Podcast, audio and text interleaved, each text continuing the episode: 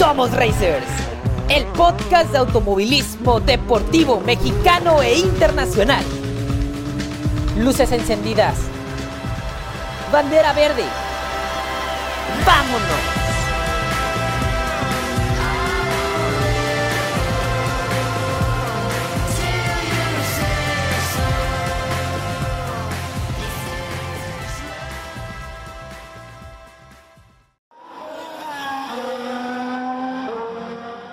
Este programa de Somos Racers está dedicado a la memoria de Miguel Ángel Jambriseño, un gran apasionado y amante del automovilismo deportivo mexicano que retrató con su cámara toda la acción del deporte motor que se practica en nuestro país. Las pistas te van a extrañar demasiado, Ham. Hace unos 25 años, en nuestro país, era impensable que una mujer se viera involucrada en las carreras de autos.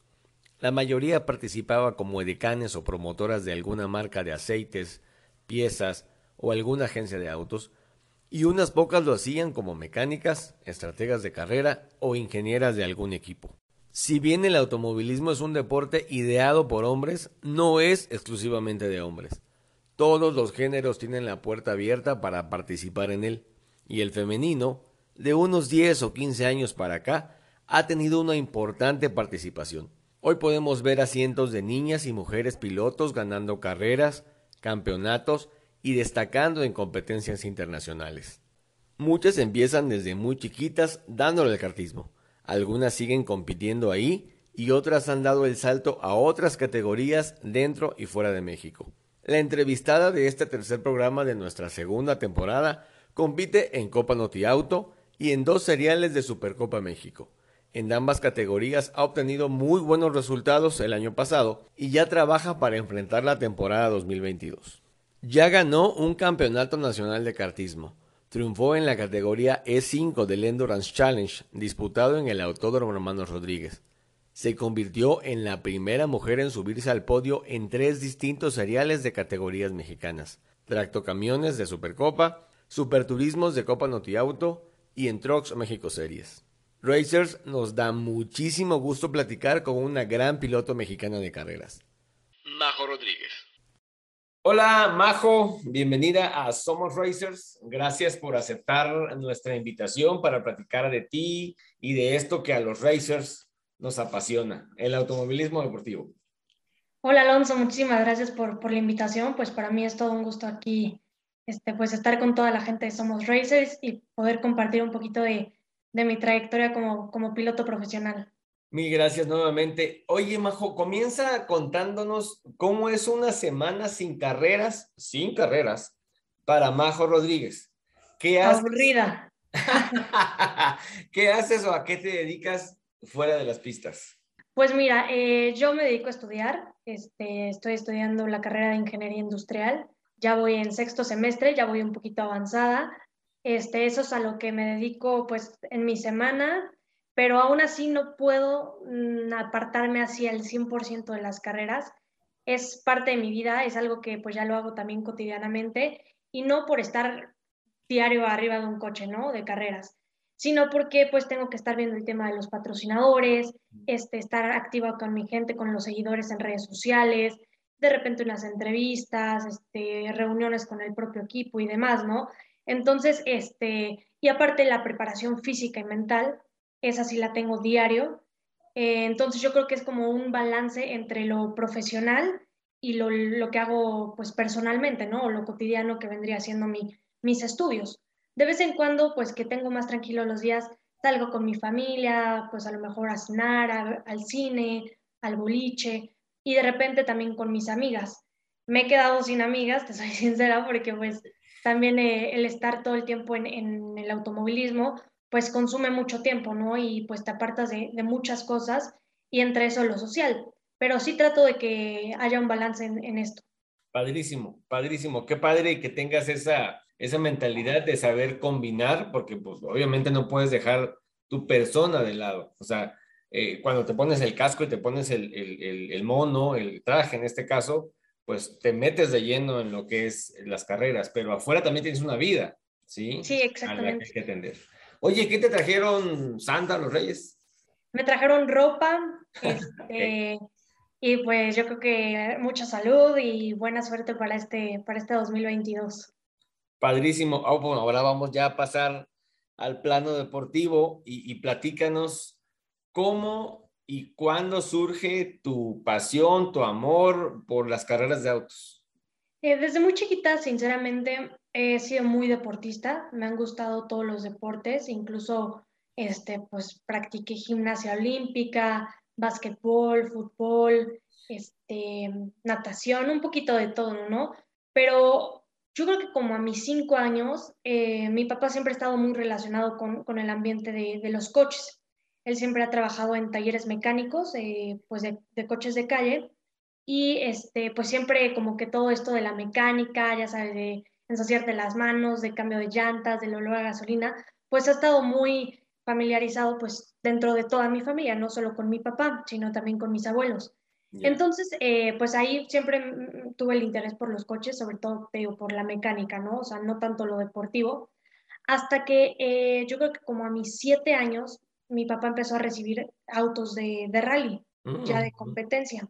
Entonces, pues ahí ya sabes, el sonido es diferente, que pues, o sea, te das cuenta en la mecánica también que están armados de una manera distinta y, y, pues te vas dando cuenta que pues sí, la diferencia de un coche de calle a uno de carreras pues es notoria. Entonces ahí fue cuando me, me, empecé a interesar, incluso mi papá, nos empezamos a interesar un poquito más por, por el deporte, meternos más a cómo es el ámbito deportivo, las categorías, este, las diferentes ramas que tiene el automovilismo, porque pues bueno, como saben, no nada más hay rally, ¿no? O sea, hay pista, motos, este, combinado, nieve, o sea, mil, mil maneras y este, a los ocho años, bueno, entre ese tiempo que mi papá estuvo, eh, bueno, arreglando esos autos de rally, pues los dueños de los coches nos regalaban boletos para irlos a ver, tanto en la pista, porque unos corrían también pista en los rallies, y pues como aficionada, Alonso, yo me iba ahí a, a las gradas, me iba desde tempranito el día domingo a ver las carreras, ya sabes, con muriéndome de frío por el aire ahí en las gradas y,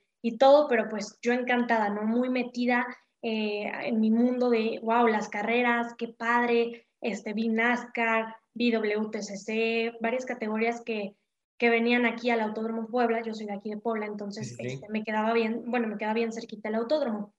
Y de ahí pues ya me, empecé a interesar más, empezaba a ver las carreras en la televisión, veía documentales, leía libros de coches, de pistas, de pilotos, y fue cuando dije, wow, está increíble este mundo, eh, me, me, estoy enamorando, y yo le dije a mi papá, papá, quiero ser piloto, porque pues también en ese tiempo que estaba ahí como aficionada, pues yo creo que me tocó ver a lo mejor a una o dos pilotos eh, que pues bueno, que las ves con el Nomex, con el casco y dices, wow, o sea, una mujer en este medio, ¿no? Y pues yo de chiquita pues lo veías así como lo máximo, ¿no? O sea, una figura a la cual seguías y no importaba en qué lugar iba, pero pues era apoyar a la, a la piloto mujer, ¿no?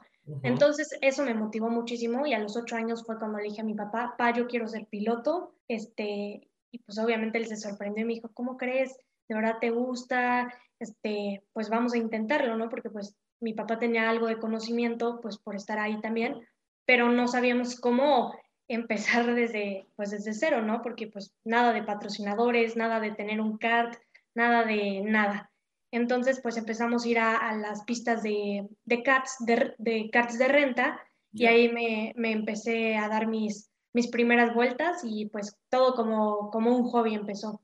Y empiezas a, vamos, a competir, ya digamos, empezó como un hobby, empezaste a practicar, empezaste a, a aclimatarte, digamos, a la velocidad, a lo mejor cuando eras más chiquita, pues las velocidades de los karts en donde estabas no pasaban de los 100 kilómetros, pero cuando, cuando ya te empiezas a aclimatar y te empiezas a sentir el aire en, la, en, en el casco, en este caso, en, en, los cars, porque pues están abiertos, y, y, la velocidad que alcanzas y la adrenalina que produce tu cuerpo, eh, eh, ¿cuándo empiezas a competir en, un campeonato como tal?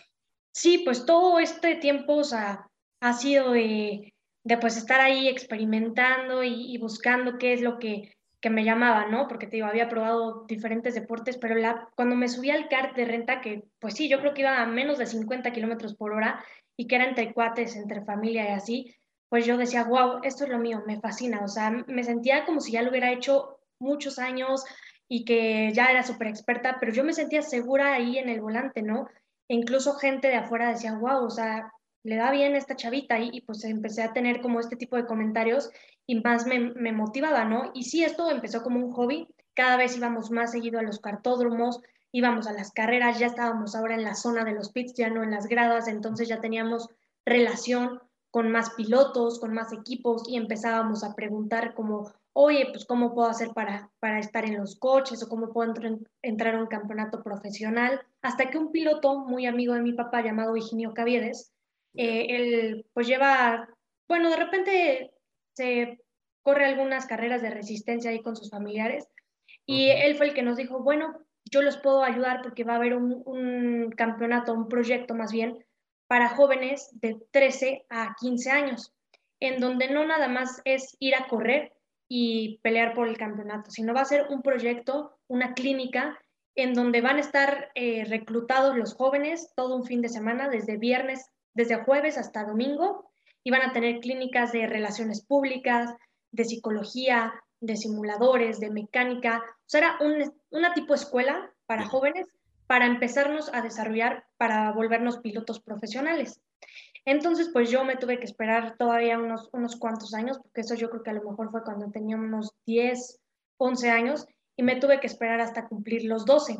Y me acuerdo perfecto, Alonso, fui a la convocatoria, yo, o sea, yo estaba en mi mundo de aquí de Puebla, en los CATs de renta, y cuando voy a esa convocatoria, ¿cuál que me voy dando cuenta que existían más de 200 niños como yo que tenían este sueño de volverse pilotos, ¿no? Y nada más había 25 lugares en este proyecto.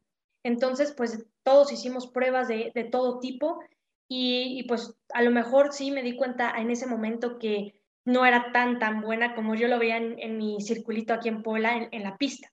Pero gracias a todo lo que ellos eh, evaluaban, pude quedar seleccionada en este, en este proyecto y ahí fue cuando empecé a tener mi, pues, mi licencia ya profesional de piloto. Este, ya empezó esto de, en forma, ¿no? O sea, ya era piloto profesional a mis 12 años. Wow, wow, qué padre historia. ¿Y te acuerdas tú cuando, vamos, cómo y dónde obtuviste tu primera victoria en, los Cars, me imagino? Sí, fue en Tlaxcala, este fue al siguiente año. Ese, en ese campeonato nunca pude subirme al podio porque te digo, había pilotos jóvenes que pues se ve que ya traían bastante tiempo de estarle dando, pues hay niños, tú sabes, que empiezan ahorita desde los tres años en los CATS. Sí, sí, sí. Entonces, este, pues se ve que ya lo traían y me costó trabajo subirme al podio ese primer año, pero al siguiente entré a otro campeonato de CATS, que ese todavía sigue existiendo, se llama Reto Telmex. Claro. Y en ese fue mi primer podium, eh, no tuve victoria, sino tuve tercer lugar en Tlaxcala. Eh, y pues la verdad es que en karts nunca, nunca se me dio una victoria este, en esos campeonatos este, profesionales que tuve. En los locales sí, varios. Fue a Campola mi primera victoria en karts. Este, y pues obviamente o sea, es una sensación increíble, o sea, muchas emociones porque pues ya sabes que ya quieres, sabes que vas en primero y que ya quieres ver la, la bandera a cuadros desde el minuto uno de la carrera. Este, y ya cuando ves la bandera, pues ya es una este, respiras y lloras. Bueno, yo lloré de emoción, está toda mi familia, mi equipo, porque pues sabes que, que es una victoria que has trabajado mucho por ella, ¿no? Y que no muchos pueden lograr esto, entonces obviamente es una satisfacción increíble y una combinación de emociones eh, cañona. Ok, cuando, eh, vamos, digamos, ganas tus carreras en karts, subes al podio, el reto Telmex y termine esa aventura en los karts Después de los karts, ¿a qué categoría te vas a competir? ¿Y en dónde fue tu primera carrera? En ese sería el que te vas a competir. Sí, bueno, ese mismo año que estuve en Reto Telmex, abrieron una escuela de autos de carreras aquí en Puebla, que era nacional, y se llama, eh, de hecho todavía de repente está activa, o sea, tiene altos y bajos, unos, unos años la abren, otros no, y así. Se llama Royal Perth Driving School, y tenían tres niveles era un coche de calle estándar, luego un coche turismo, 1800 centímetros cúbicos, ya este, con roll bar y todo, y el tercer nivel, un NASCAR, un TC2000 y un NASCAR. Entonces, este, yo pasé los tres niveles, ese fue como mi primer este, salto o encuentro con un auto ya de carreras bien, bien, en donde me empecé a foguear, ¿no? Porque pues es muy distinto un cartódromo pequeño a un autódromo, ¿no? En donde ya hay diferentes este, tipos de curvas, este, los lavaderos más altos, los muros pegaditos, y pues ya estándar, ¿no? En donde ya también la técnica punta talón, este, los retrocesos, este, el, levantar más revoluciones, pues al tener tres pedales, ¿no? Así de inicio. Entonces eso fue eh, muy bueno para mí. Mm, mi instructor fue Daniel Suárez. Oh, qué este, padre. Entonces, sí, imagínate tener a, pues en ese tiempo él seguía corriendo NASCAR México, imagínate, En, el 2000, en el 2013. Entonces, este, pues digo, tener a un maestro que ahora lo es en NASCAR, en las mejores ligas, pues eh, es, es, digno de, de, mencionar, ¿no? Entonces, ese fue mi primer encuentro y después eh, debuté ya en los, en los este, autos tipo turismo en un campeonato que se llamaba eh, Campeonato Carreras, que era de turismos de resistencia. Mi primera carrera fue aquí en Puebla, en una carrera de 300 kilómetros, no, de tres horas, perdón, de tres horas. Okay. Y las corrí con mi papá. Ah, qué padre. Mi papá, ese mismo, bueno, mi papá desde el 2011, que yo estaba en los karts, desde que yo ya estaba él, este, pues de los autos que te digo que, que arreglaba, pues de repente los pilotos le decían, oye, no voy a poder ir, pero lánzate tú y corre, diviértete. Entonces mi papá pues también se empezó ahí a involucrar como piloto, obviamente no tan profesional, mi papá lo veía más como, como hobby, diversión, yo ya lo empezaba a ver más como profesional, ¿no? Y pues corrí con mi papá esa carrera de tres horas, fue mitad y mitad, y afortunadamente ganamos la carrera en la categoría, entonces fue una carrera de sueño porque a mí me acuerdo que me dijeron, yo no tenía, todavía no tenía la licencia para correr en coches, era la de karts. Hablé con el, con el presidente de la Federación Mexicana de Automovilismo, mi papá también habló, para que me dejara correr esa carrera. Me pusieron una lista de mil condiciones, Alonso, ni te quiero decir. En resumen, decía, si haces algo mal, te quitamos la licencia de por vida, o sea, de por vida. Entonces, imagínate a mis 13 años tener que decidir si correr esa carrera y arriesgarme o mejor quedarme abajo y esperarme, ¿no? Pues ya saben la respuesta, me arriesgué, corrí esa carrera y me, me dijeron, Majo, si ves la bandera negra, significa que te salgas de la carrera porque estás poniendo en riesgo a otros pilotos y también te estás poniendo en riesgo a ti. Entonces, eh, pues afortunadamente esa bandera negra nunca salió y yo sin darme cuenta, yo solo veía que me rebasaban mil coches porque habían varias categorías y todo pues bueno, al final ganamos la carrera en la categoría y yo ni lo podía creer. Sea, yo dije, no, quedé en último lugar, por eso me abrazan, este, hoy, bueno, terminamos la carrera, es el primer objetivo, pero pues no, de repente me voy enterando, majo, ganamos, y yo, wow, pues qué, o qué emoción, que mi primera carrera en coches y la ganamos. Y qué padre que al lado de tu papá. Sí, exacto, compartir con mi papá esa primera carrera y, bueno, tener la experiencia y, y hacerlo al lado de él, pues sí, fue muy, muy grande. Y muy emocionante porque con él, pues con él comenzaste tu carrera. O sea, entre tornillos y aceites y todo este asunto y que junto a él ganes eh, una carrera profesional, eh, digo, le añade un poquito más de, sabor, de emoción, de, de, un recuerdo que se te queda para toda la vida. Sí, bastante. Y como dices, ¿no? O sea, que él y yo empezamos, que teníamos sí el respaldo de, de mi mamá, de toda mi familia, pero pues él y yo juntos, ¿no? Él era el que me llevaba y todo ganar la carrera y pues aún mi papá es el que sigue conmigo, ¿no? O sea, ya se vuelve mi, mi coach driver, mi este, asesor de, oye, pues este, busca este patrocinador, o sea, él siempre está conmigo, entonces, qué mejor que tener también estos buenos recuerdos, como dices, con, con mi papá de, de compartir asiento y podium con él. ¿Cómo se llama tu papá, perdón? José Luis, José Luis Rodríguez. José Luis, pues un abrazo al señor José Luis y, y agradecerle por formar este talentazo mexicano es Majo Rodríguez. Oye, Majo, hasta donde sabemos, eres la única, la única mujer en los tacos Freightliner de Supercopa. Un serial espectacular que a mucha gente que, que lo ve, que lo sigue y a nosotros como medio que, que le damos seguimiento, es, pues es muy padre, es muy emocionante ver los tractos, ¿no? Atrae también a mucha gente, pero platícanos desde el point of view, como dicen ahora, de cómo es pilotar un armatoste de estos, porque no deja de ser un, un trailer, vamos a decirlo así. Es complicado, e, es fácil, eh, eh, apretas muchos botones o, cómo se maneja un tracto de la Supercopa. Ay, es una categoría increíble, o sea, por fuera se ve fantástica y por dentro también es muy divertida. Eh, sinceramente sí me costó trabajo la adaptación los primeros dos, tres años, porque pues yo venía de los autos turismo y de repente me hablan, oye, Majo, ¿quieres tractos? Y yo, pues sí, va, yo aceptando cada reto, ya sabes, de loca. Y yo dije, sí, va, ¿no? Y cuál que pues sí, sí es una categoría eh, complicada y te voy a decir por qué. Uno, por los pilotos contra los que competía o contra los que compito, que tienen años en el automovilismo, pilotos internacionales, este, pues Homero Richards, Michelle Jordain, César Tiberio, digo, por mencionar algunos que pueden este, ser, este, pues sí, reconocidos a nivel nacional. Claro. Pero este, eso fue lo más complicado, porque son lobos de mar que, aunque era mi primera carrera y sabían que era niña y que venía de los coches, cuál, o sea, me daban con todo, ¿no? Eso, más aparte sumarle la dimensión del tractocamión y que pues por la dimensión se siente más la velocidad, porque sí, sí, sí alcanzamos altas velocidades, o sea, la velocidad máxima que agarramos ahorita en pista son 180 kilómetros por hora en el tracto, superamos hasta a veces los 200 eh, en, rectas muy largas, entonces sí se siente más la, la, sensación de la velocidad por la dimensión, ¿no? El calcularle en dónde dar la vuelta, porque pues vemos así, o sea, hacia arriba. No podemos ver en dónde está exactamente el lavadero como en un kart o en un coche.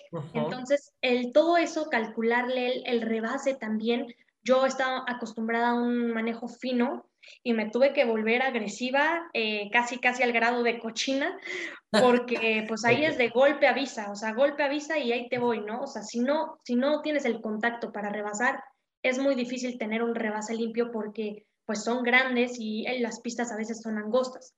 Eso fue lo que a mí se me, se me complicó. Este, en cuanto al manejo, pues sinceramente el, el volante es muy, muy este, flojito, o sea, no es, no es, una dirección dura. Los frenos son una chulada, o sea, yo creo que es lo mejor de autos de carreras que he tenido en frenos. O sea, le tocas el, el pedal y ya se está amarrando casi, casi.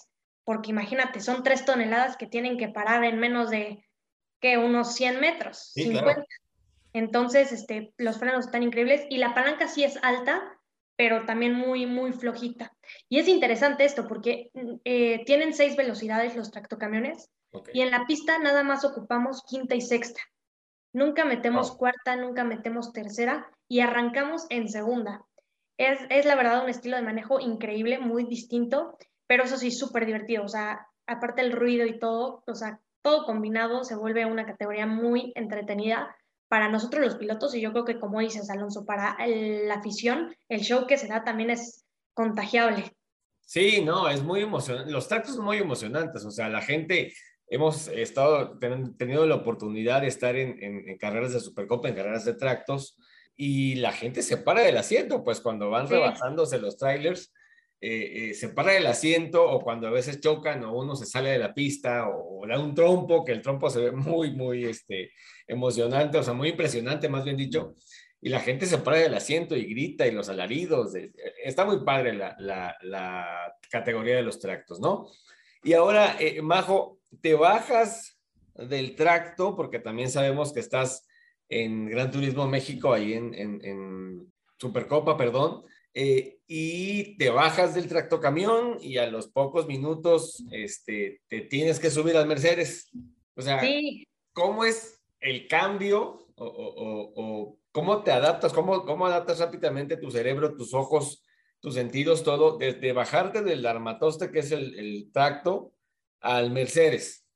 ¿Ya te sientes adaptada a ese cambio o todavía estás en esa adaptación?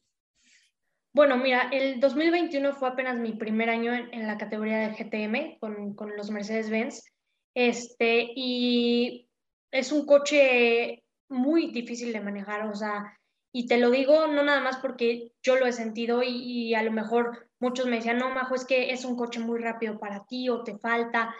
Yo me sentía preparada para esta categoría, pero ya platicando con mis coequiperos, eh, Copetín de Alba, este Rubén Robelo, incluso Noel León, este fue mi coequipero también el año pasado, este, me decía, no, Majo, o sea, nosotros que hemos corrido en diferentes categorías, NASCAR, fórmulas de todo tipo, que a lo mejor yo no he corrido, me decían, es un coche muy complicado de manejar, o sea, no, no creas que tú lo sientes, o sea, ellos mismos me lo reconocían, incluso Mario Domínguez también me, me lo dijo, ¿no? Entonces, este, sí me costó trabajo esta, esta adaptación, primero al simple coche, ¿no? Que es un coche ya muy rápido, con tecnología, este, cañona, los ya los cambios de, velocidades aquí en el volante, ajá, de paleta. Eso fue una, ¿no? Y ahora sumarle que estoy acostumbrada al tracto en la Supercopa y que todo un fin de semana me dedicaba nada más al tracto, ahora combinarlo, cambiar este chip de, a ver, la frenada en el Mercedes es más dura. De repente me metí al tracto y frenaba súper duro y no, me faltaban un chorro de metros para llegar a la curva, ¿no? Entonces, las primeras vueltas sí me costaban trabajo cuando cambiaba de categoría porque pues traía el chip del tracto, ¿no? Pero ya después de unas tres, cuatro vueltas, la verdad es que sí he logrado tener este cambio de, decir, bueno, ahora estoy en el Mercedes, es así el manejo, ¿no? Es acá la referencia, es distinto. Sí, este, lo pude hacer, pero eh, obviamente todavía siento que me falta un poco más de adaptación al, al, coche, ¿no? O sea, entender más al Mercedes, no por el cambio de categoría, sino conocer más cómo, cómo se maneja el Mercedes. Perfecto. Y la relación, ahorita que nos, nos mencionaste, más bien dicho, a tus coequiperos, Rubén Robelo, Noemí León, eh, Salvador de Alba, si no me equivoco, que es el famoso Copetín, eh, reciente campeón de NASCAR. Este, y de Mercedes también. Y de Mercedes, sí es cierto, sí es cierto, tienes mucha razón. ¿Cómo es tu relación con ellos? Ah, dinos aquí, eh, ¿quién de los tres te ha coacheado mejor? Mira, la verdad es que el equipo, que es el Sidralaga Racing Team, este, nunca había tenido una mujer. Bueno, creo que hay muchos equipos que a lo mejor no han experimentado tener una mujer, ¿no? Pero como que ellos ya estaban, tenían ya, pues, ¿qué será? Te mentiría el, el, dato de, de, cuántos años juntos, conviviendo entre ellos, que se conocen perfectamente, y de repente, pues, llega Majo, ¿no? Como mujer y pues a, a, a involucrarse y todo. Ellos estaban muy cerrados, sinceramente, en, en su circulito. Y a lo mejor es porque son hombres y porque les da pena tener una mujer y que no pueden hablar de lo mismo, este, ya sabes, como esos temas que, que suelen suceder hasta en, la sociedad. Pero poco a poco se fueron abriendo muchísimo conmigo porque se empezaron a dar cuenta que mi interés era aprender de ellos. O sea, no nada más llegar a, a un equipo y decir, ah, pues soy mujer y yo les quiero enseñar que como mujer también puedo, ¿no? La verdad es que ese tema yo lo he dejado muy aparte este, entonces se dieron cuenta que yo quería aprender, que quiero seguir creciendo y que qué mejor que aprender de, de los grandes, ¿no? Y aunque a lo mejor sean más pequeños que yo, pues reconozco que tienen un gran talento y que lo que han hecho en sus trayectorias son, son o sea, es espectacular. Este, entonces, eh, el que más abrió conmigo, sinceramente, fue eh, Rubén Robelo. A lo mejor yo creo que por su madurez, porque ya es más grande y, y, pues como que ella dice, bueno, este, no me cuesta nada compartirle lo que realmente yo hago, ¿no? A cambio, por ejemplo, Copetín me enseñaba sus videos, este, la telemetría y todo, pero eh, su forma de expresarse era un poco distinta. A lo mejor, pues igual, por lo mismo de la experiencia, este, que pues no tiene tanta edad o algo así, pero todo el equipo se abrió muy bien conmigo y al final, pues, todos me daban muy buenos consejos, me felicitaban, Majo, no manches, a ver, tú andas mejor en esta curva que todos, este, o sea, compartimos muy, muy buenas cosas y me ayudaron bastante. O sea, sinceramente las últimas carreras ya me sentía más, este, bueno, no las últimas, yo creo que de la mitad de la temporada para, para ahorita, para, para este diciembre, este, ya me sentía pues como, en, como pez en el agua, ¿no? O sea, como una familia, grandes amigos, y ya, pues, o sea, podían hablar cualquier cosa enfrente de mí sin pena y me podían compartir todo. Y, y, y al contrario, ¿no? Yo también les decía, oye, pues no me siento bien aquí, o sabes qué, este, ayúdame, enséñame el video otra vez, o sea, sin, pena y pues fue una muy buena relación. Pero yo creo que sí, los mejores que se abrieron conmigo fueron Rubén Robelo, Copetín y también este Michel Jordain me ayudó bastante.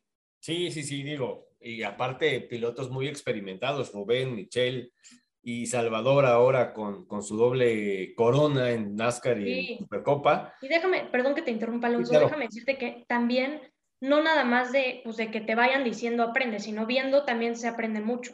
Por ejemplo, Noel es muy, mucho de pocas palabras. E, él a lo mejor no sabe cómo explicarlo, no sabe cómo decirlo, o a lo mejor no es como muy buena relación, pero, o sea, viendo lo que él hacía, pues yo también aprendía de él, ¿no? Entonces yo creo que aprendí un poco de todos, no simplemente por lo que me decían, sino porque lo que yo también podía observar de, de lo que ellos hacían. Sí, sí, definitivamente, Majo. Oye, y aparte de Supercopa, te das el lujo de competir también en Copa Noti Auto. Eh, ¿Estamos bien? Sí, exactamente, sí, mira, eh, justamente después de los autos turismo, debuté en Copa Noti Auto, que era antes, creo que era Copa Moders o Copa Ficrea, tenía otro nombre, pero pues sigue siendo la misma organización. Y ya en Copa Noti Auto ya recorrí todas las categorías que tiene, desde los 1600 hasta los 2 litros y hasta la Copa 1.8, o sea, todas las categorías que tiene Copa Noti Auto ya pasé por ellas.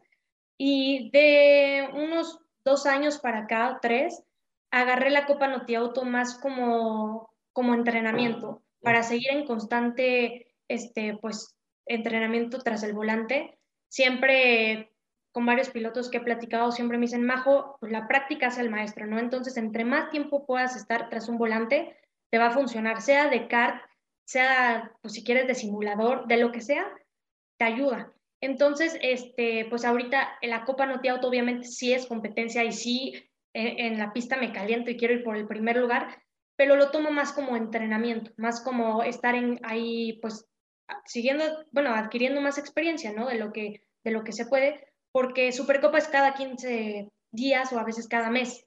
Entonces siento que es un lapso muy, muy grande en el cual debe haber como un inter de una carrera más en donde pueda entrenar y ocupo la Copa Noti Auto este, como, como entrenamiento. Oye, ¿y, en qué categoría o en qué serial, más bien dicho, de Copa Notiado tú estás? Estoy en la categoría de TC2000. Ok, que también usa eh, Audis y Mercedes y, Sí, exactamente. La carrocería es, este, o sea, hay multimarca. Yo tengo una de Fiesta, de un Ford Fiesta, este, pero sí, la carrocería varía. El motor sí tiene que ser igual para todos, que es un motor de neón, este, que antes, incluso en la categoría hace muchos años, a mí no me tocó, se llamaba Copa Neón. Entonces es dos litros con doble árbol de levas. Ah, mira, qué padre. Y entonces, ¿ahí vas a seguir este año o lo que es 2022? ¿Vas a seguir en Copa Noti Auto? Sí, lo más seguro es que sí, eh, sigue en Copa Noti Auto, igual en la TC2000, con el mismo equipo con el que estuve el año pasado, que es el Sport Racing. Este, entonces, este, sí, sí, sí, ahorita pues este mes, eh, bueno, desde que terminamos la Supercopa del año pasado, que fue la última fecha que tuve de carreras en diciembre, hasta ahorita, pues todo enero y todavía parte de febrero, pues es retomar este, contratos con patrocinadores, buscar nuevos, este, ver también los temas con los equipos, los, los coequiperos y demás, ¿no? Entonces, ahorita, sinceramente, mi carrera está todavía del 2022, el proyecto del 2022. Está en puerta varias cosas, pero están inciertas todavía muchos, o sea, no se han concluido, ¿no? Pero sí, o sea, de que es un hecho que estén en Notiauto, es que voy a estar ahí. Ya arrancamos a finales de enero. Este, Y pues todavía no tengo, o sea, el anuncio de qué patrocinadores y como grandes detalles, pero sí vamos a estar ahí. Perfecto. Y platícanos un poquito de esta temporada, tanto en Supercopa como en Notiauto. ¿Cuáles son tus objetivos? O sea, tú dices, bueno, eh, en Supercopa quiero alcanzar esta posición, quiero hacerme una victoria, no sé, y en, Copa Auto, ¿nos puedes platicar acerca de eso? Sí, claro. Eh, en Tractocamiones quiero buscar el, título del campeonato. Este, ya llevo seis años en la categoría. Tres años te digo que sí fue para mí un poco complicado de la adaptación, de los pilotos y demás. Y a partir del cuarto, o sea, lo que viene siendo cuarto, quinto y sexto año, eh, ya me he vuelto muy competitiva, competitiva, perdón. ya he tenido varios podiums, este, este, victoria no he tenido, he tenido segundos y terceros. Entonces, lo que quiero ahora buscar en este 2022 es pelear por el campeonato, este, pelear siempre todas las carreras dentro de los cinco primeros lugares, porque el año pasado traía buen ritmo en todo, todo, y de repente un choque y para atrás, ¿no? Y quedaba en nueve. Iba bien cuarto, quinto, tercero y choque y para atrás, ¿no? O sea, tuve muy mala, muy mala suerte en eso. Entonces, hacer una buena estrategia para que estos contactos que suceden en cada carrera no nos perjudiquen en puntos y pueda pelear por, por este campeonato, ¿no? En Mercedes, eh, el objetivo que, que, tendría, pues aquí varía mucho por, por, el tema de quién va a ser mi coequipero, este, en qué categoría estaremos, porque ves que ahora ya hay Pro 1, Pro 2 y Pro 3. Entonces, este, bueno, seguro estaríamos entre Pro 1 y Pro 2 pero este, sí me encantaría poder pelear igual dentro de los tres primeros lugares generales.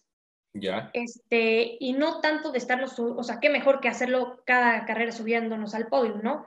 Pero igual con una buena estrategia en la cual si no podemos estar en podio, terminar eh, lo más adelante posible con buenos puntos para ir haciendo la suma y al final estar dentro de los tres primeros. Porque sinceramente la, la competencia está dura, ¿eh? muy, muy dura. Sí. Hay unas, unas mancuernas y equipos muy fuertes. Sí, ahora que las parrillas de GTM van a ser hasta 25 coches. Exacto. Sea, la fiesta va a estar buenísima. O sea, digo, y aparte que los Mercedes-Benz, que creo que van a estar usando ya eh, modelos 2021-2022, si no me equivoco, según lo que hemos estado platicando con Michelle Jordain, van, a, incorporar nuevos eh, modelos de, de Mercedes-Benz obviamente con más tecnología, eh, modificados obviamente para la competencia, pero que sí van a dar un muy buen espectáculo, tanto la Pro 1, la Pro 2 y la Pro 3, que corren juntas. Y pues digo, lo que es GTM es un serial para seguir muy de cerca este año porque va, va, a dar muchas, muchas emociones, igual que los tractos, igual que las, la Fórmula 5, en este caso con, con, con, Supercopa, y pues las motos ni se diga, ¿no? Que también es otro que atrae bastante. Y eh, Majo, ¿tú crees que, que es necesario, o más dicho, que van a llegar más niñas y más mujeres a las categorías nacionales? Fíjate que, eh, bueno, regresando tantito al tema, este, sí, todas las categorías de Supercopa están muy, muy competitivas. Eso lo hace muy interesante para también nosotros los pilotos, porque sabes que hay posibilidad de que aunque vayas en octavo lugar, en cualquier momento puedes llegar al primero, ¿no? Y esto de la GTM también, eh, pues falta ver, porque corrimos nada más dos carreras, las tres categorías, ¿no? En Monterrey y en Puebla, que son autódromos grandes. Falta ver esta parrilla a lo mejor en León, este, en San Luis, que son a lo mejor autódromos más pequeños, pues ahí se va a ver impresionante y pues la estrategia y todo por, por los rebases, los lapeados y demás, va a estar muy bueno. Entonces, sí, este, va, yo creo que este 2022 va a ser muy bueno para, para todos. Ojalá y todo marche bien porque con esto de la pandemia también muchos proyectos este, se pusieron pausa y pues, sin público y demás, ¿no? Pero yo creo que vamos por, por buen camino. Y el tema de las mujeres, ay, pues, ¿qué te puedo decir, Alonso? A mí me encantaría que, que hubiera muchísimas mujeres y que nos lleváramos todas padrísimo y que nos ayudáramos entre nosotras pero siento que es un, medio un poco envidioso, en el cual si, si una mujer tiene una oportunidad, pues las otras como que hacen todo para que esa mujer no le vaya bien, ¿no? somos pocas mujeres las que estamos y pues las que, nos, las que estamos nos llevamos bien, sinceramente, o sea, tenemos buena relación tanto dentro como fuera de la pista, pero sí siento que, haya, que haga falta más, o sea, por ejemplo, en la Supercopa pues soy la única mujer, en los CATs veo que ya hay más y está bien porque sé que en un pronto futuro, pues ellas son las que van a estar ahora, este, pues que espero que conmigo, eh, junto conmigo en la Supercopa, ¿no? O en NASCAR. Pero sí falta, falta que se animen y digo eso. Sé que es un deporte complicado, hablando económicamente, hablando también de, del tema de paradigmas, de, pues de los obstáculos que se puedan presentar. Entonces, no es, no es nada fácil, pero pues ojalá y las que están en los cards, pues le sigan echando muchas ganas, no se, desanimen, no se desanimen y pues, puedan luchar para que lleguen a, grandes categorías y pues que sepan que cuentan con mi apoyo. Ok, perfecto. Pues ahí está el mensaje, niñas, de, de niñas racers que nos escuchan, que escuchan este podcast. Las puertas del automovilismo eh, deportivo mexicano siempre están abiertas para ustedes y, y el talento que muchas tienen, porque se ha, notado que eh, en los últimos 10, 15 años han surgido más mujeres al volante y tú eres un ejemplo de ellas que ha triunfado, que ha, que ha puesto su nombre muy en alto y, bueno, eh, el, camino está abierto, ¿no? Y por último, Majo, eh, ¿nos platicas qué experiencias y qué enseñanzas te ha dejado a ti el deporte motor a lo largo de tu carrera y de tu vida? Uy, muchísimas, muchísimas. Y sabes qué, que también me quedé pensando ahorita que la Fórmula W ayudó mucho a que más mujeres se voltean a ver el automovilismo. Eso ayudó y ya tanto que hasta ya existe la FIA Women. Entonces, que cuentan que ya tenemos, o sea, que tenemos un respaldo de FIA mujeres, que ya hay una categoría de puras mujeres, pues está padre. Eso hace que más gente voltee a vernos, no solo mujeres, sino que hombres digan, wow, pues también en el automovilismo hay mujeres. Porque a mí me gusta que sea mixto, o sea, competir a hombres contra mujeres. Y eso es parte de lo que me ha enseñado muchísimo, ¿no? El, poder este, eh, convivir con, con diferente eh, tipo de gente, este, desde mecánicos, ingenieros, los pilotos, los pilotos que son más especiales, los que sí se abren, este, y los fanáticos. O sea, conocer gente es algo que me ha demostrado el automovilismo, que hay una buena amistad, o sea, que a pesar de la rivalidad que puede existir en la pista, hay gente que, que sabes que puedes contar con ella y que cualquier cosa que, que te suceda, pues pueden estar ahí para ti, ¿no? Eh, también considero que eh, me ha ayudado a madurar muchísimo. Desde mis ocho años que a lo mejor empecé en, el automovilismo, el tomar fuertes decisiones o difíciles decisiones que a, a, lo mejor a niños que pues están en otros eh, rollos a los ocho años, pues no, no, no, no, pasan por esas cosas, ¿no? Entonces el enfrentarte con, con todo eso te ayuda a madurar bastante y, te das cuenta de muchas cosas, ¿no? Este, el valorar también a mí me ha enseñado bastante porque pues sabes que las oportunidades suceden una vez y si no es para ti va a ser para otra persona, entonces este, el valorar que tu familia te apoya, el valorar que tienes patrocinadores y el que puedes hacer lo que más te gusta, ¿no? Porque hay personas que por más que quieren, por más que luchan, las familias le dicen, oye, no, pues tú no te puedes dedicar a esto, tú tienes que ser doctor porque tu papá es doctor, ya sabes, que quieren seguir como este caminito. Entonces, este, pues el valorar que hay gente que me apoya y que, y que puedo hacer lo que más me gusta, este, pues yo creo que son de las enseñanzas que más tengo en, en, la mente y pues valorar también la vida, porque es un deporte de alto riesgo que sabes que estás jugando con ella, ¿no? Que en cualquier momento, pues un golpe fuerte o algo que pues, te puede llevar hasta el hospital, Dios no quiera, ¿no? Pero puede suceder. Este, pues sí, muchas enseñanzas, aprendizajes buenísimos, tanto de que vas en primer lugar y se te acaba la gasolina y quedas en último, ¿no? Faltando una vuelta. O sea, experiencias así que, que dices, no, no puede ser, ¿no? Que, que suceden. Pero todo, todo te va dejando una experiencia y sean cosas buenas, sean cosas malas, siempre te quedas con algo que te sirve para el futuro. Sí, eh, definitivamente sí, Majo. Y qué padre que, que has, te has quedado con lo bueno que te ha enseñado el automovilismo. Digo, el, automovilismo tiene sus cosas malas y sus cosas buenas, pero cuando nos quedamos con las cosas buenas, entonces eh, te hacen mejor piloto, mejor persona, eh, mejor compañero de equipo, etcétera, etcétera. Pues de nuevo te agradecemos la oportunidad que nos eh, diste, que nos has dado para platicar contigo, Majo.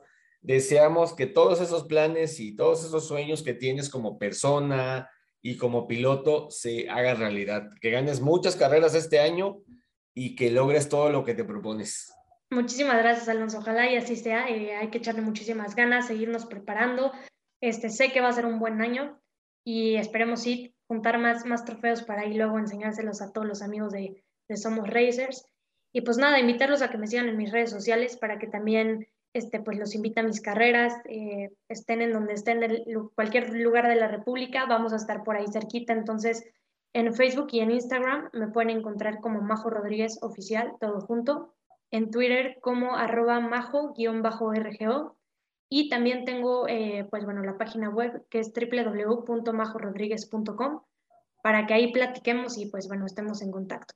Pues sí, pues, pues nuestro podcast queda abierto para lo que nos quieras compartir o platicar y esperamos tenerte de nuevo con nosotros pronto. Gracias por los datos de, las redes sociales. Racers, sigan a Majo Rodríguez. Eh, siempre tiene un muy buen contenido para que todos ustedes sigan su carrera y pues para que se ganen entradas para ir a verla correr. Sí, sí, sí, muchísimas gracias, Alonso. Y pues recordarles a todos que, que detrás del casco no existe género. Excelente. Majo, te deseamos lo mejor. Muchísimas gracias nuevamente por, por la oportunidad y que estás muy bien. Gracias, igualmente. Bye bye. Bye.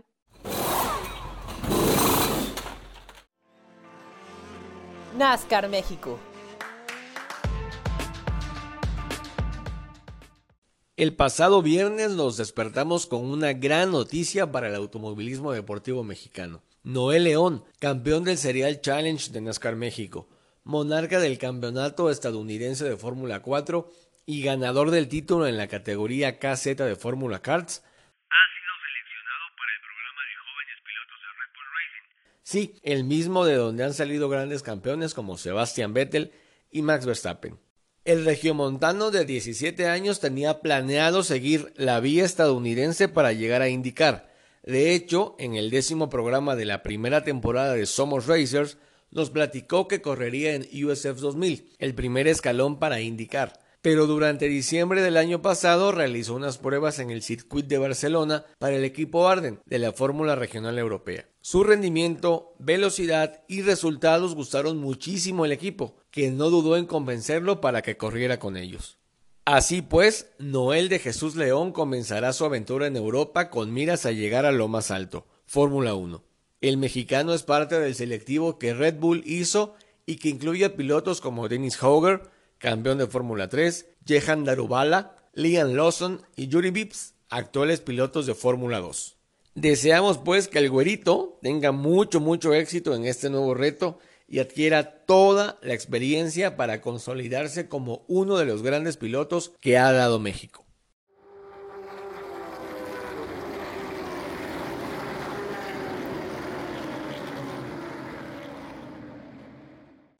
Más ajustes que cambios habrá para la temporada 2022 de NASCAR Peak y Trucks México Series, dejó en claro la organización de ambos seriales mexicanos, el formato de puntos, días de actividad en pista, duración de carreras y logística seguirá prácticamente intacto. Solo se realizarán algunas modificaciones que en poco afectarán al deporte y al espectáculo.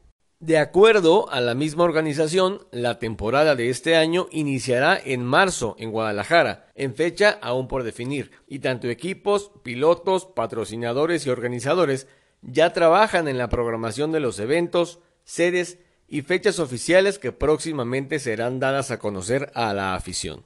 NASCAR Peak y NASCAR Challenge continuarán celebrando carreras juntos, pero como campeonatos independientes, así como Trucks México, que desarrollará su temporada junto a NASCAR México. Solo NASCAR tendrá clasificaciones en algunos eventos y Michael Truck continuará con el tradicional sorteo de parrilla. El calendario de carreras y o eventos especiales se dará a conocer en próximas fechas.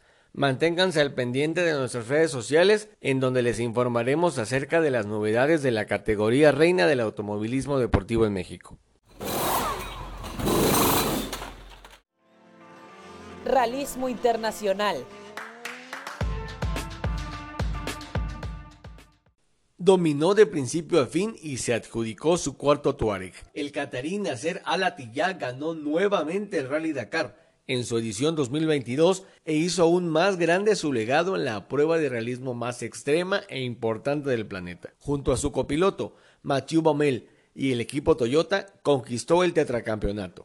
El podio de los coches lo completaron la pareja conformada por Sebastián Loeb y Fabián Larkin del equipo Bahrain Raid Extreme y por los pilotos Yasset Al-Rahi y Michael Orr del equipo Overdrive Toyota. El tres veces ganador del Dakar, Carlos Sainz, terminó en la posición 12 de la general en su debut con el equipo Audi Sport. El inglés Sam Sunderland fue el ganador en las motos, seguido en el segundo lugar por el chileno Pablo Quintanilla. El podio lo completó el australiano Matthias Wagner. Dominio ruso en los camiones. El equipo Kamas Masters hizo el 1, 2, 3, 4. Alexander Giroux ganó la general de las cuatrimotos. Los chilenos Francisco Chaleco López y Juan Pablo Latrac se proclamaron campeones en los prototipos ligeros. Austin Jones y el brasileño Gustavo Gugelmin se adjudicaron el título en los SSB, que son vehículos abiertos todoterreno.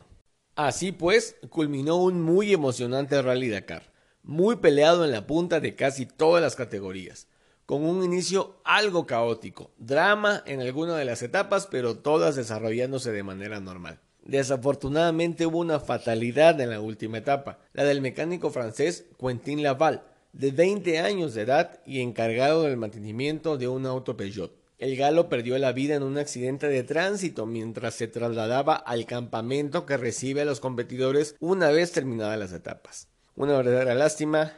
Descanse en paz. Fórmula 1. Terminando el Gran Premio de Abu Dhabi 2021 y después de felicitar, entre comillas, a Max Verstappen por su primer campeonato del mundo, Lewis Hamilton cayó no dio declaraciones a la prensa después del evento y no ha hablado en lo absoluto después de ese domingo. Poco tiempo después dejó de seguir a Fórmula 1, a FIA, al mismo Mercedes y demás cuentas en todas sus redes sociales. Incluso dejó de subir contenido. El heptacampeón literalmente ha estado desaparecido después de Abu Dhabi. Los rumores sobre su retiro comenzaron a crecer en varios medios hasta que salió Toto Wolf a aclarar que no sería así, que el británico continuaría con Mercedes en 2022. Pero la semana pasada, BBC publicó una nota en su portal deportivo donde revela que el silencio de Hamilton se debe a dos cosas. Una notable molestia con Fórmula 1, FIA y el director de carreras Michael Massey, por supuestamente haber favorecido a Verstappen violando el reglamento del safety car. Y una investigación que Mercedes exigió por lo sucedido en el Jazz Marina, misma que ya está en curso y de la que tendremos resolución a principios de febrero. Dejemos en claro algo.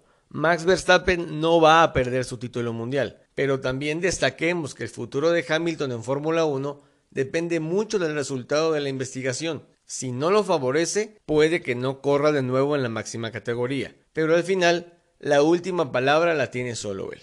Con lo que sí no estamos de acuerdo es con las exigencias de Lewis.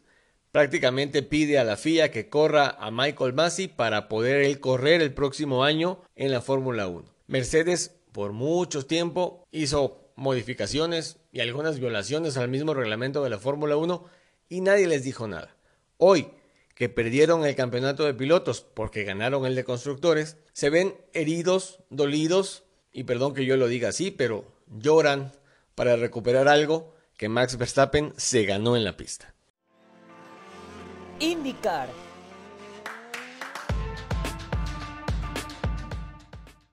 Era un señor martirio tratar de ver los eventos de IndyCar en México y varios países de Latinoamérica. Y podemos decir ahora que era, porque para este año podremos ver todas las prácticas, clasificaciones y carreras de la categoría norteamericana a través de los canales de ESPN y vía la plataforma Star Plus. Ambos servicios, ahora propiedad de Disney, transmitirán la temporada 2022 del serial donde participa el mexicano Patricio Howard, que este año buscará ganar el campeonato. El primer evento de IndyCar será el Firestone Grand Prix de San Petersburgo, en Florida, del 25 al 27 de febrero. Si bien Claro Video seguirá transmitiendo los eventos y cobrando 500 pesos mensuales por hacerlo, la opción de ESPN y Star Plus se convierte en la mejor, ya que las transmisiones serán en español y en portugués para Brasil y esperamos, esperamos que con narradores y comentaristas que le sepan a la indicar. Gracias, mil gracias a todos los que escucharon este episodio de Somos Racers. De nuevo les pedimos compartir este podcast con sus amigos y conocidos que siguen o les interesa el deporte motor. En nuestras redes sociales podrán encontrar información fresquita de todas las categorías a las que les damos seguimiento. En Twitter y TikTok estamos como arroba Somos Racers. En Facebook ya nos encuentran como Somos Racers. Y en Instagram estamos como racingnews.ap. Deseamos, neta, deseamos que este 2022 sea de hartos éxitos, alegrías y sueños cumplidos. Abrazo de P1 para todos ustedes. Somos Racers.